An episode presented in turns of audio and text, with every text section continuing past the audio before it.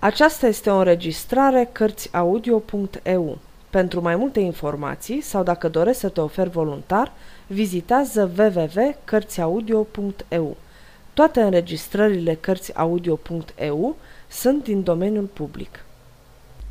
Mark Twain Prinț și cercetor Capitolul 6 Tom învață Tom fu dus în încăperea principală a unui impunător apartament și pus să stea jos, lucru care îi venea cam peste mână, pentru că în jurul lui se aflau oameni vârstnici sau de rang înalt. Îi rugă să se așeze și dânsii, dar ei se mărginire să-i facă o plecăciune și să murmure mulțumiri, rămânând în picioare. Ar fi stăruit, dar unchiul său, contele de Hereford, îi șopti la ureche. Vă rog, nu stăruiți, my lord, nu ni se cuvine a ședea de față cu alteția voastră. Fu anunțat lordul St. John, care, după ce se proconi înaintea lui Tom, zise Vin trimis de rege cu privire la o treabă însemnată, care se cade a fi tainică. Binevoiești înălțimea voastră să nu păstreze în preajmăi din toată suita decât pe mai lordul Cont Hereford? Băgând de seamă că Tom nu prea știe să se descurce, Hereford îi șopti să facă un semn cu mâna și să nu se obosească să vorbească decât dacă vrea.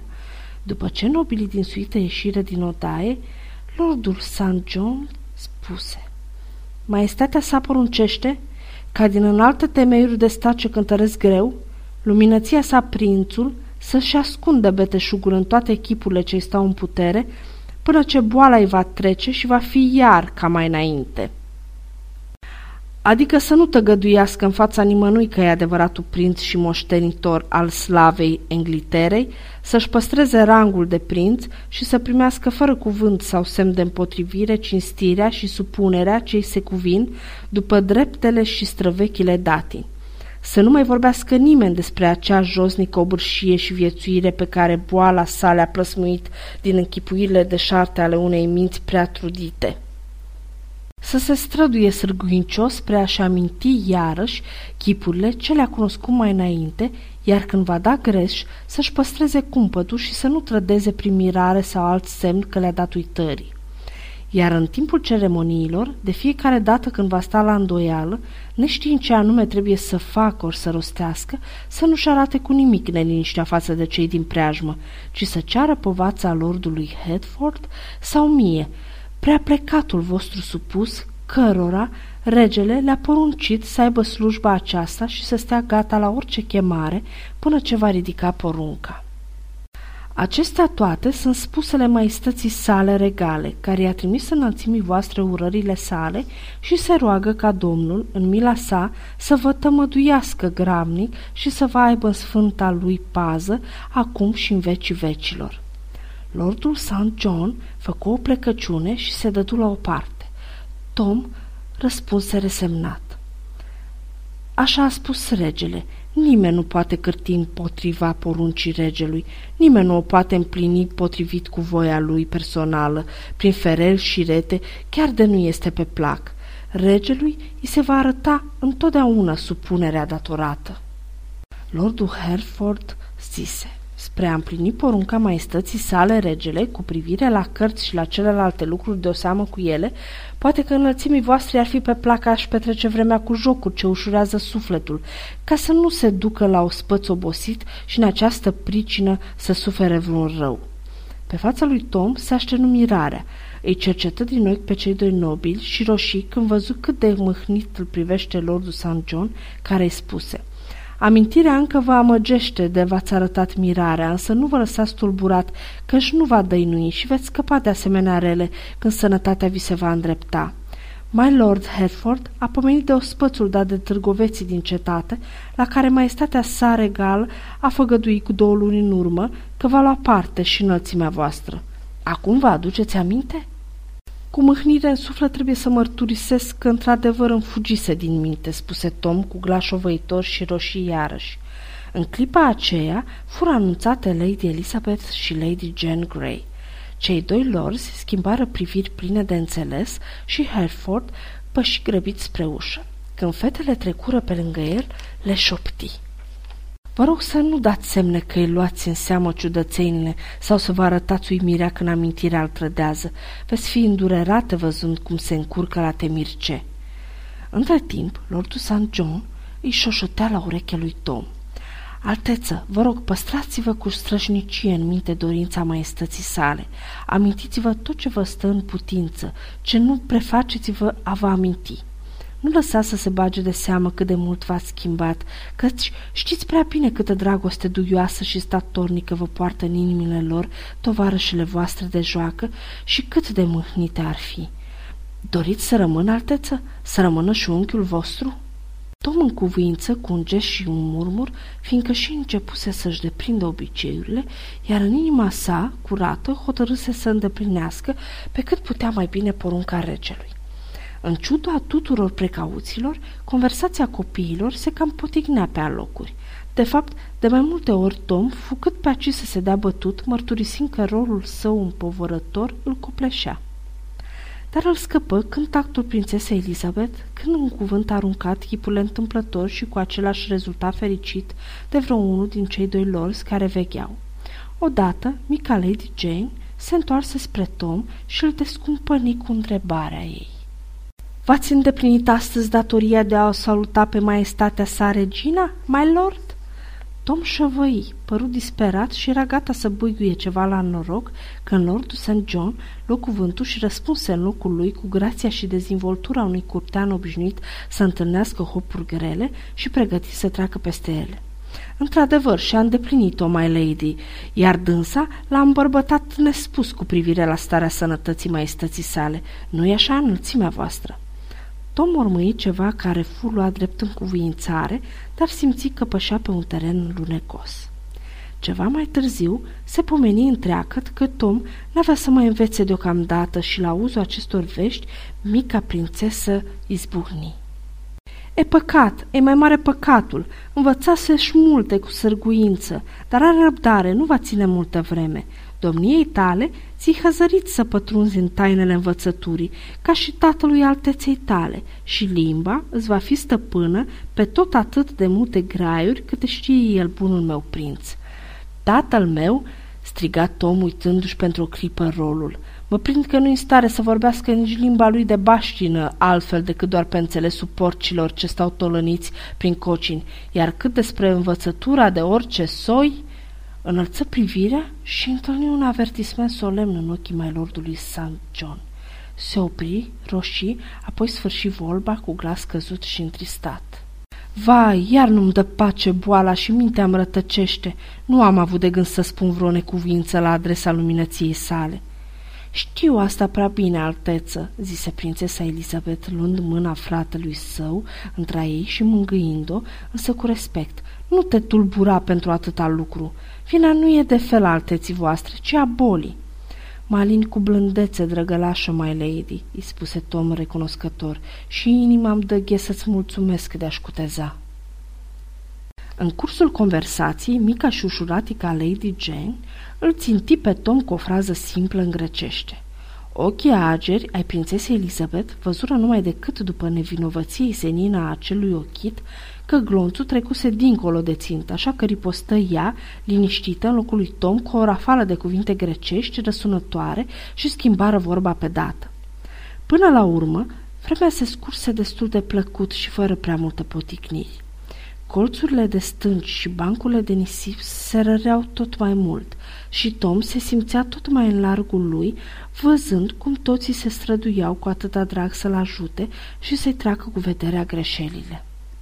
Când ieși la iveală că micile prințese urmau să-l însoțească seara la ospățul dat de primarul Londrei, inima, ușurată îi tresăltă de încântare, că simțea că nu va mai fi lipsit de prieteni în mijlocul mulțimii aceleia de necunoscuți, câtă vreme, cu un ceas mai înainte, gândul de a merge împreună cu prințesele i-ar fi pricinuit o spaimă de neîndurat. Îngerii păzitori a lui Tom, cei doi lorzi, se bucuraseră mai puțin decât copiii de conversația aceea. Lor li se păruse ca și cum ar fi cârmit o corabie mare printr-o strâmtoare primejdioasă. Stătuseră mereu de veche și își dăduseră seama că misiunea lor nu era o joacă.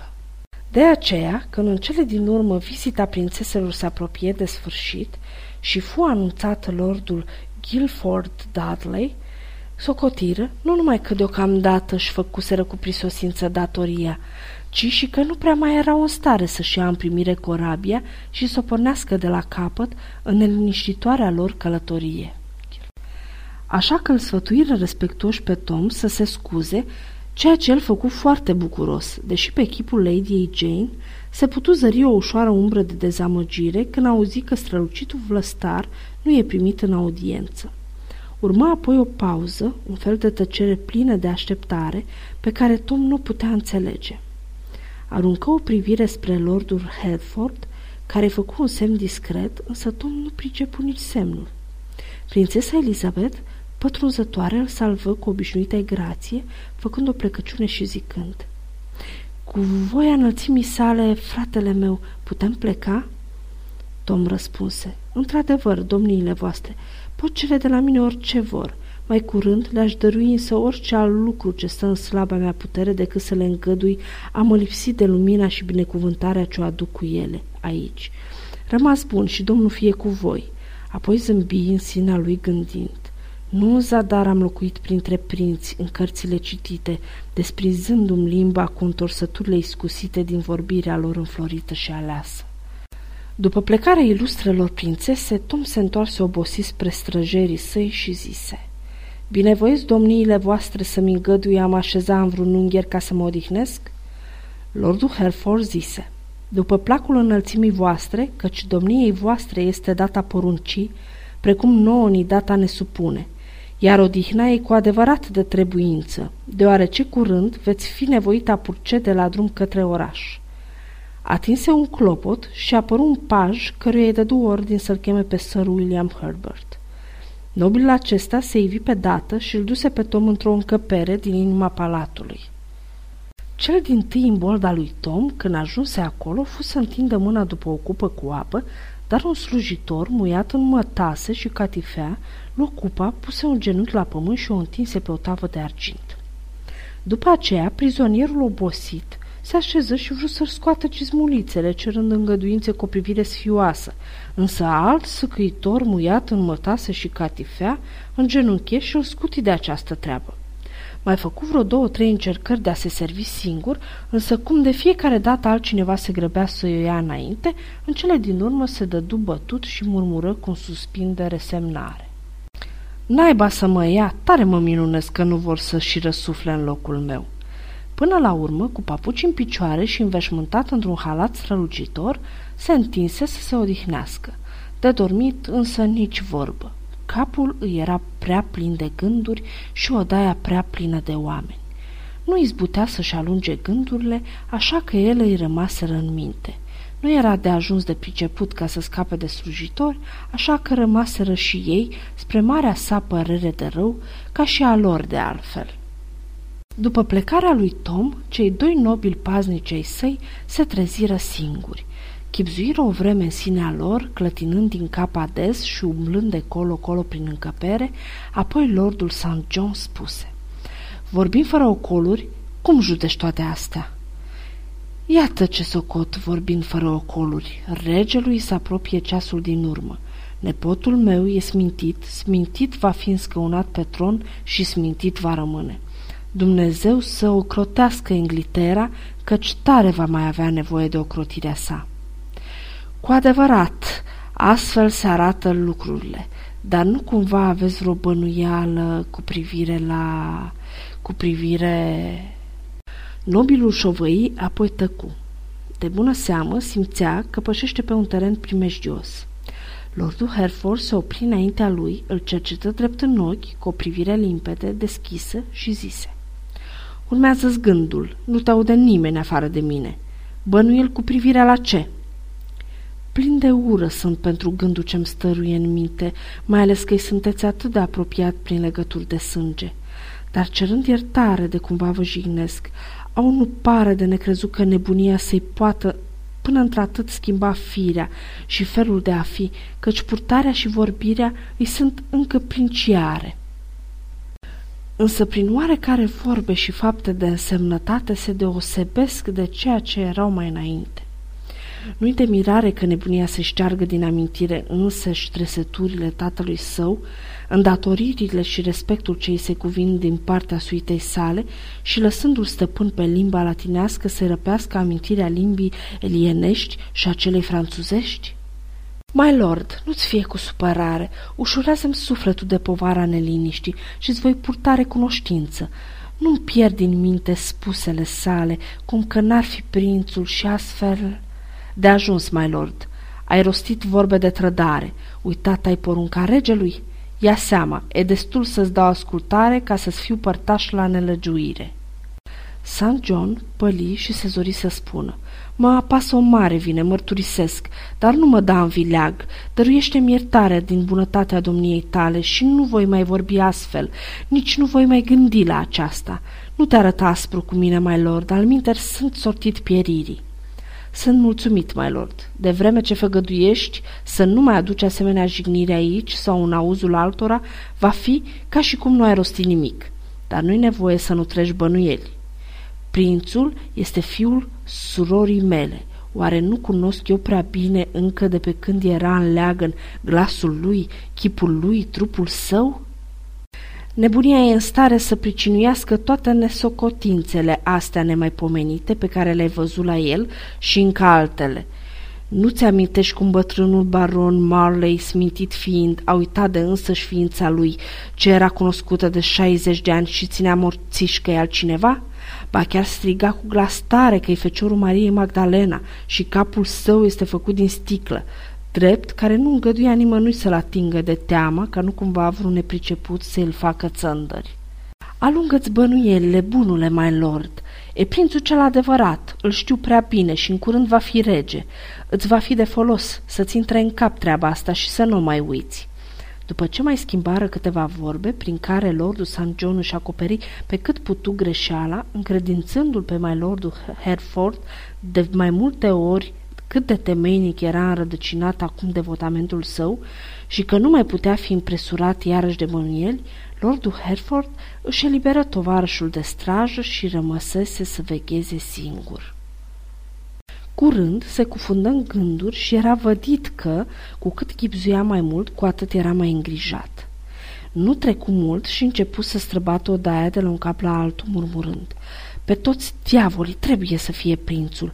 Oare e cineva în toată țara în stare să spună că pot viețui două ființe care n-au același sânge și aceeași obârșie atât de uimitor îngemănate?